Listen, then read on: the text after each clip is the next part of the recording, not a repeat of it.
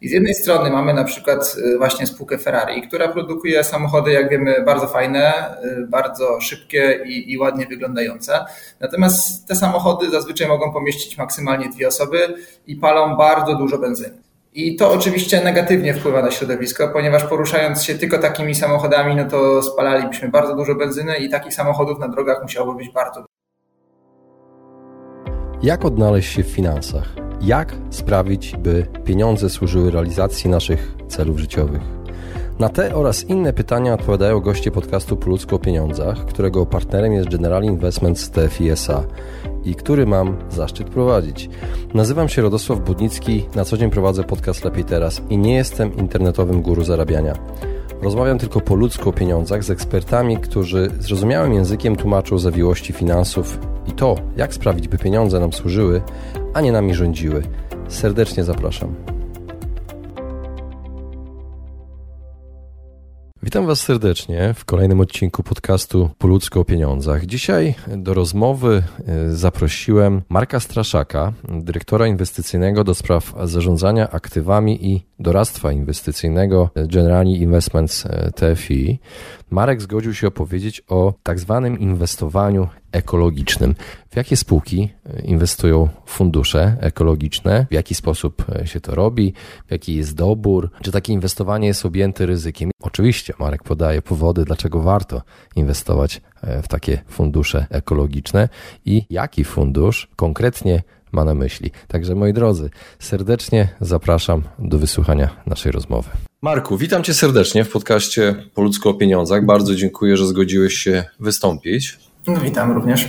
Y, jakbyś mógł na początek powiedzieć, y, czym na co dzień zajmujesz się zawodowo? Y, na co dzień zajmuję się zawodowo tym, że pracuję w Generali Investments jako doradca inwestycyjny, jako również dyrektor inwestycyjny i zajmuję się zarządzaniem funduszami i portfelami inwestycyjnymi. Mhm. Co to znaczy, że zarządzasz funduszami? To oczywiście zależy od realizowanej strategii, ale myślę, że tak ogólnie rzecz biorąc, e, no to polega to na takim doborze instrumentów finansowych, czy to akcji, czy obligacji, ETC, ETF-ów lub funduszy, tak aby spełnić cel inwestycyjny danego subfunduszu lub portfelu inwestycyjnego. Mhm. A co to znaczy subfundusz? Subfundusz jest to jeden, y, jedna, jedna z części y, funduszu, czyli jedna z części parasola y, FIO albo SFIO. Czyli jest to jeden, jedna ze strategii realizowanych w ramach danego parasola FIO albo SFIO.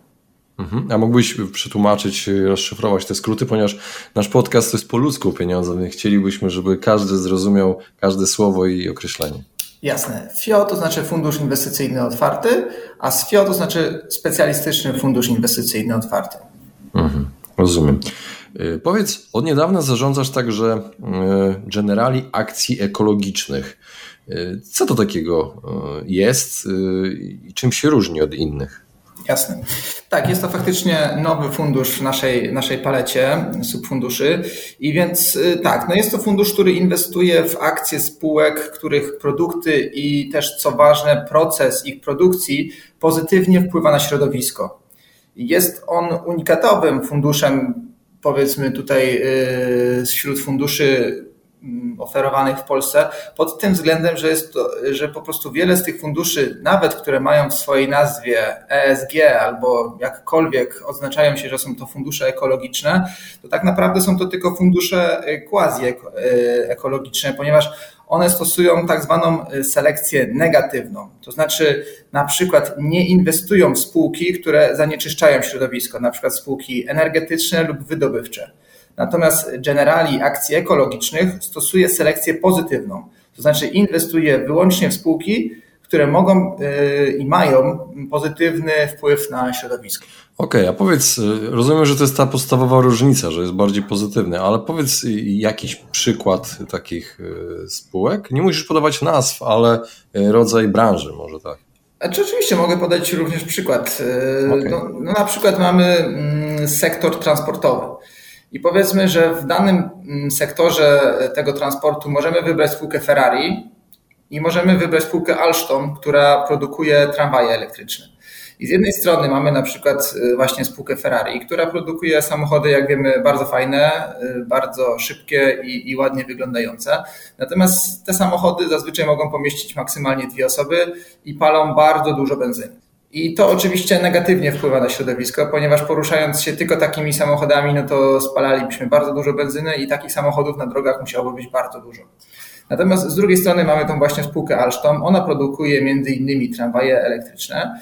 No i po pierwsze tak, jest to, fund, jest to transport zbiorowy, więc takim jednym tramwajem elektrycznym czy pociągiem elektrycznym może podróżować wiele osób, a po drugie taki, y, taki środek transportu jest napędzany energią elektryczną, która z definicji jest y, czystsza i czyściejsza niż, y, niż, niż benzyna czy diesel. Mhm. E, rozumiem, że zajmują też mniej przestrzeni na drodze, że takie no więcej, więcej tak, ludzi.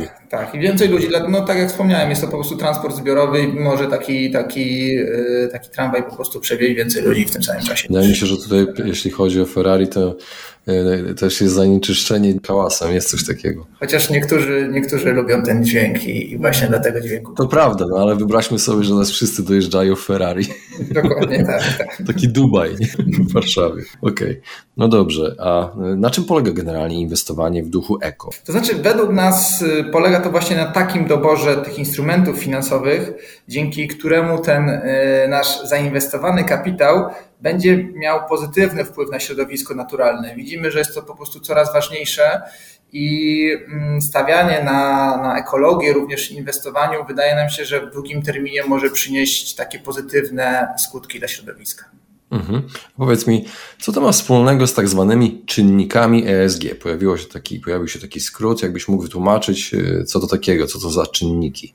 Jasne. Y, te czynniki ESG, czy w ogóle szeroko pojęty termin ESG, mm, mówi nam, że biznes to nie tylko zyski, ale to, y, to ale biznes powinien dać nie tylko zyski ich akcjonariuszom, ale powinien dać korzyści również dla udziałowców, dla środowiska i dla społeczności lokalnej.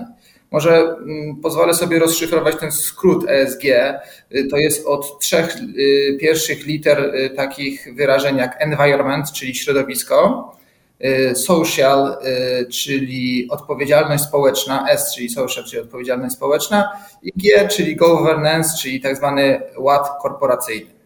Może też pokrótce opowiem, mm, za co każda z tych literek odpowiada.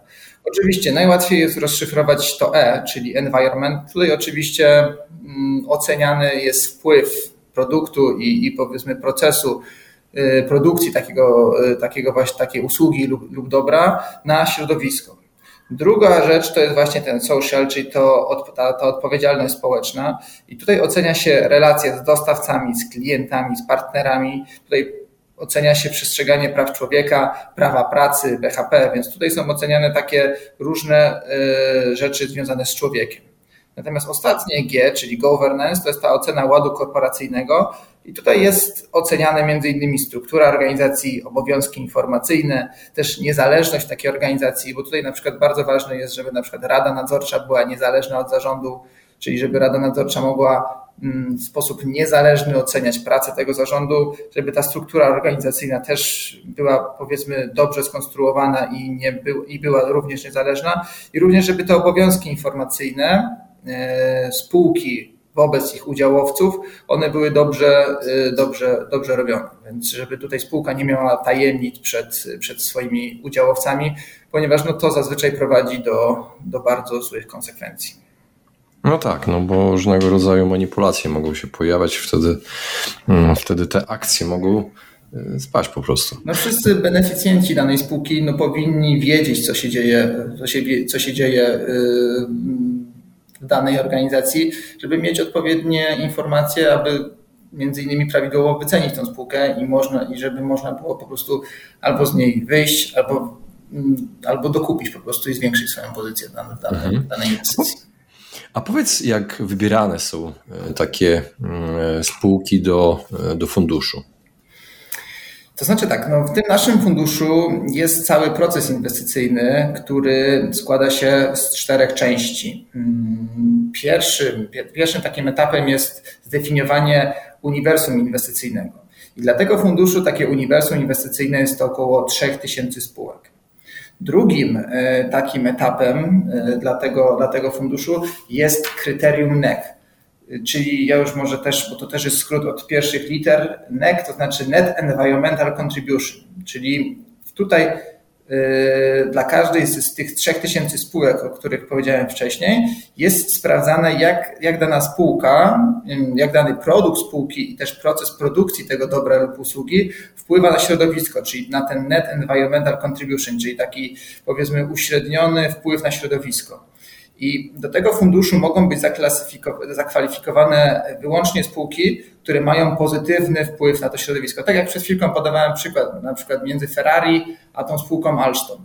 Na przykład Ferrari jest bardzo źle oceniona według tego kryterium, natomiast Alstom jako spółka jest również, y, jest z drugiej strony bardzo dobrze oceniona, czyli prawie ma najwyższą ocenę w tej skali. Tutaj również mogę podać na przykład inny przykład. Mm, jest spółka McDonald's, która mm, produkuje bardzo dużo mm, takiego jedzenia. To jedzenie zazwyczaj jest słabej jakości i wykorzystuje bardzo dużo mięsa. I w tym aspekcie na przykład ta spółka również jest y, słabo oceniona pod tym względem tego kryterium NEC, ponieważ ona ma negatywny wpływ na środowisko, ponieważ trzeba hodować dużo, y, dużo zwierząt, później trzeba zabijać, więc to wszystko jest oczywiście negatywnie oceniane y, w takim kryterium. Natomiast z drugiej strony mamy spółkę Bonduel. Mm, spółka Bonduel powinna się tutaj e, kojarzyć nam wszystkim z taką żywnością ekologiczną. Z groszkiem. W puszkach, groszkę, groszkę z kukurydzą właśnie.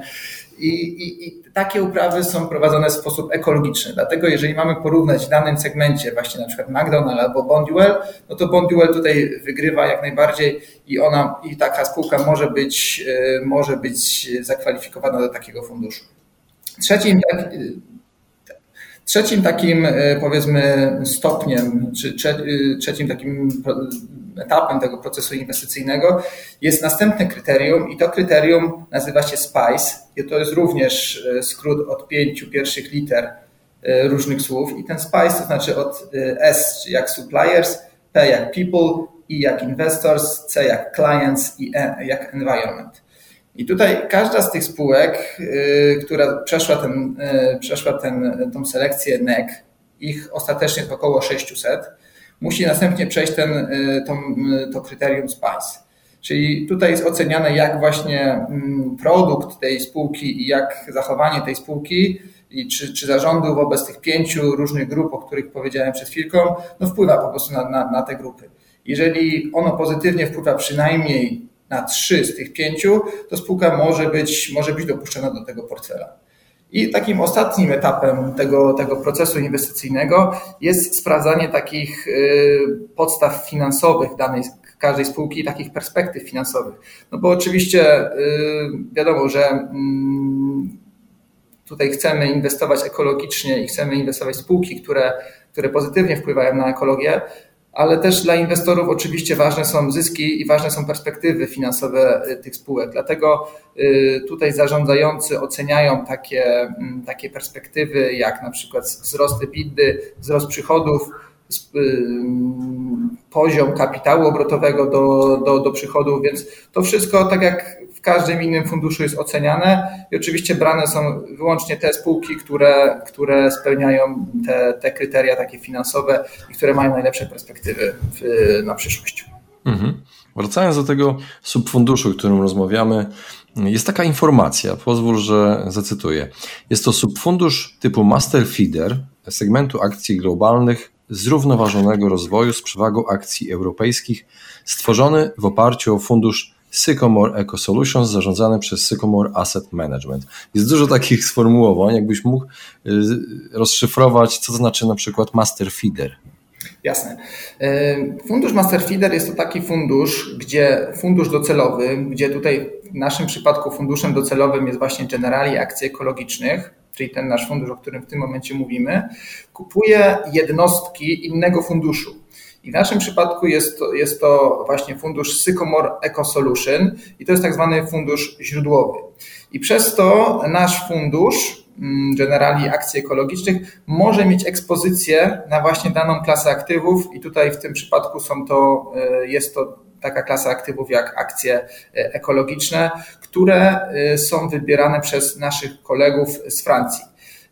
Tak jak wspomniałeś, jest to tutaj, mm, są to akcje globalne zrównoważonego rozwoju z przewagą akcji europejskich i nasi koledzy z Francji tutaj dobierają te instrumenty. Tutaj faktycznie jest przewaga spółek e, z Europy, około 80-90% to są akcje spółek europejskich, natomiast około 10-20% no to są również akcje globalne, na przykład ze Stanów Zjednoczonych czy, czy, czy z innych kontynentów.